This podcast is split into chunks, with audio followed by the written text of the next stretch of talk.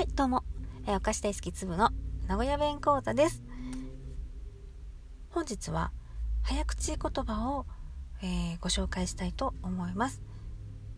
だいぶ前に私がラジオトークを始めた頃にキットカットの早口は言ったことあるんですけど今回はねあのトキントキンの鉛筆の早口言葉を言いたいと思いますこちら役はですね今度は鉛筆の芯を先まできれいに削った状態で持っていかなければいけないっていうかきちんと削っておかないといけないと言っておかなければいけないという内容になります。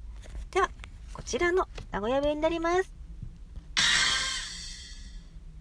今度の時は時々の鉛筆持ってかんとかんてか、ちゃんと削っとかんとかんって言っとかんとかん。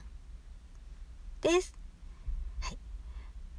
今度の時は今度。今度の時ってことね。時々の鉛筆持ってかんとかん。時々にした鉛筆を持っていかないといけない。持っていかないといけないが、持ってかんとかんですね。はい。っていうかが、てかですね。ちゃんと削っとかんとか。削っとかんとかっていうのは削っておかないといかん、いけない。削っとかんとかん。って言っとかんとかん。言っておかないといかん。言っておかないといけないわ。ということですね。はい。ということで、もう一度。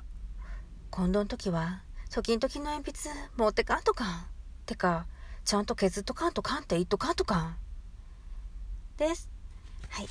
えー、文章でね、見ると、なんか、カンカンカンカン、トンキントキンとかなんかしててね、うん、うん？って一瞬戸惑うんですけど、自分が何を喋ってるかを、えー、きちんと考えながら言えば、えー、ね、落ち着いて言えば、絶対言える、え名古屋弁になっています。というわけで、え本日の名古屋弁早口言葉こんな時は時々鉛筆持ってかんとかんってかちゃんとけるとかんとかんって言っとかんとかんでした。今日も聞いてくれてありがとう。またね。